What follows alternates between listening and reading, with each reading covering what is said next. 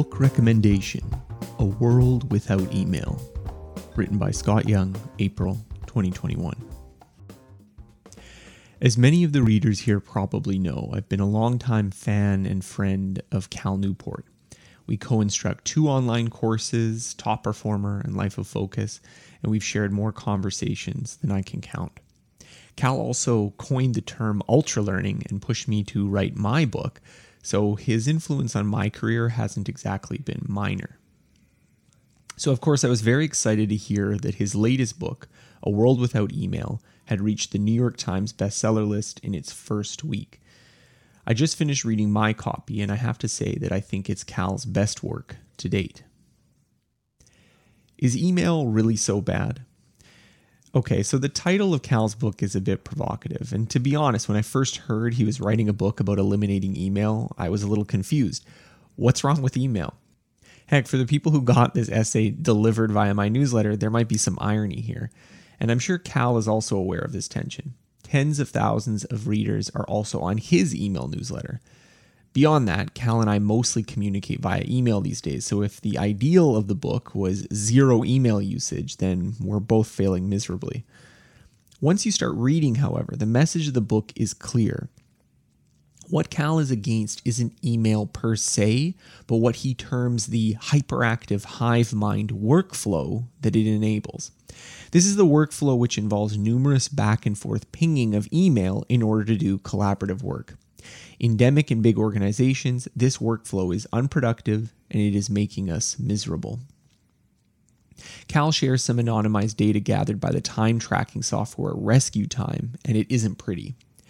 Half of users check communication applications like email or Slack every six minutes or less. The most common average checking time was once every minute, for half of the users studied, the longest unbroken period of work was no more than 40 minutes, with the typical longest time being only 20 minutes. More than two thirds of users never experienced an hour without an interruption.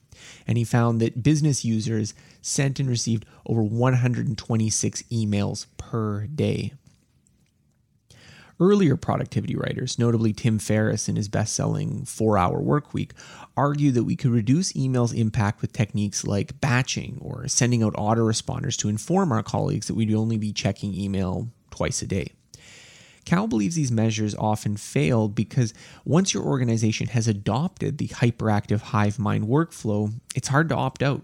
Your boss and peers are also sending emails back and forth frantically, so being the one person who ignores this creates friction.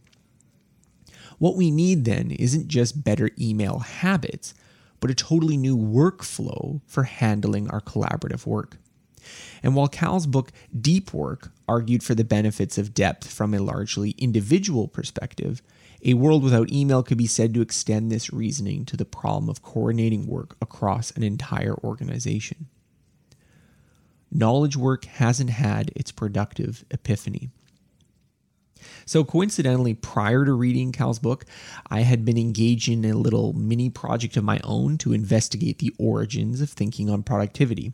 This had me reading big textbooks like Daniel Wren and Arthur Bedeian's The Evolution of Management Thought and Frederick Taylor's Principles of Scientific Management. I can see clear parallels between Frederick Taylor and Cal Newport. Both saw their respective working environments as being horridly inefficient. Both saw the problem as stemming from coordination failures. Individuals might act out of their own interests, but collectively end up getting much less done than they could ideally. Finally, both suggest the prescription is to research and design better ways of working to get more done with less waste. Now, Cal downplays his similarity to Taylor for the probable reason that Taylor hasn't always been viewed fondly through the lens of history. Now, I tend to be more of the view that Taylor was unfairly vilified, so I see this comparison more favorably. Still, I think even if you were a critic of Taylor's time studies of productivity, you know, where he would sit next to factory workers with a stopwatch and find out the optimal movements and productivity levels, the critique largely wouldn't apply to Cal. What's being suggested isn't turning us into maximally efficient automatons, but taming the hive mind so we can actually get our work done in peace. Via this comparison, however, we can see that Cal sees our current working setup as being akin to the pre Taylor world of manufacturing, one in which production processes were ad hoc and disorganized, and productivity was abysmal. Following Taylor, Peter Drucker notes manufacturing productivity increased 50 fold. So we can now see how far Cal thinks we are from the productivity frontier unintended consequences of technology. A recurring theme in A World Without Email is that technology isn't neutral. Email didn't just arrive in workplaces as a more efficient way of sending physical letters. Instead, it radically changed what messages were sent and ultimately how we performed our jobs. This is a theme that runs through Cal's earlier work, digital minimalism, and his long standing critiques of social media. Adding the like button to Facebook was originally intended to declutter comment spaces, preventing redundant nice or cool in response to photos. But the consequences were extreme, suddenly allowing the service to provide the steady drip of social approval humans crave. The problem, as Cal sees it, is that once you decide on email as the primary vehicle for collaborating with coworkers, you unavoidably slip into workflows that involve checking your inbox for new messages every three minutes. Cal's addition to Marshall McLuhan's famous The Medium is the Message might be interpreted as The Technology is the Workflow. I particularly enjoyed this book because it made much heavier use of Cal's computer science background. Claude Shannon, information theory, asynchronous communication channels, and Nash equilibria are woven into Cal's arguments.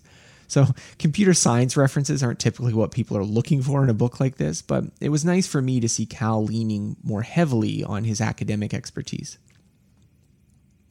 So, what's the solution? Well, Cal's suggestions are less radical than the title of the book might imply. While Cal avoids making one size fits all recommendations, his general approach is to replace the free-form ad hoc collaborative style enabled by email with something much more structured. Cal writes fondly of tools like Asana and Trello, which can help take tasks off of email and onto more organized project boards. Discussion then becomes something you tune into when you're ready to work on that task, not something that constantly interrupts unrelated work.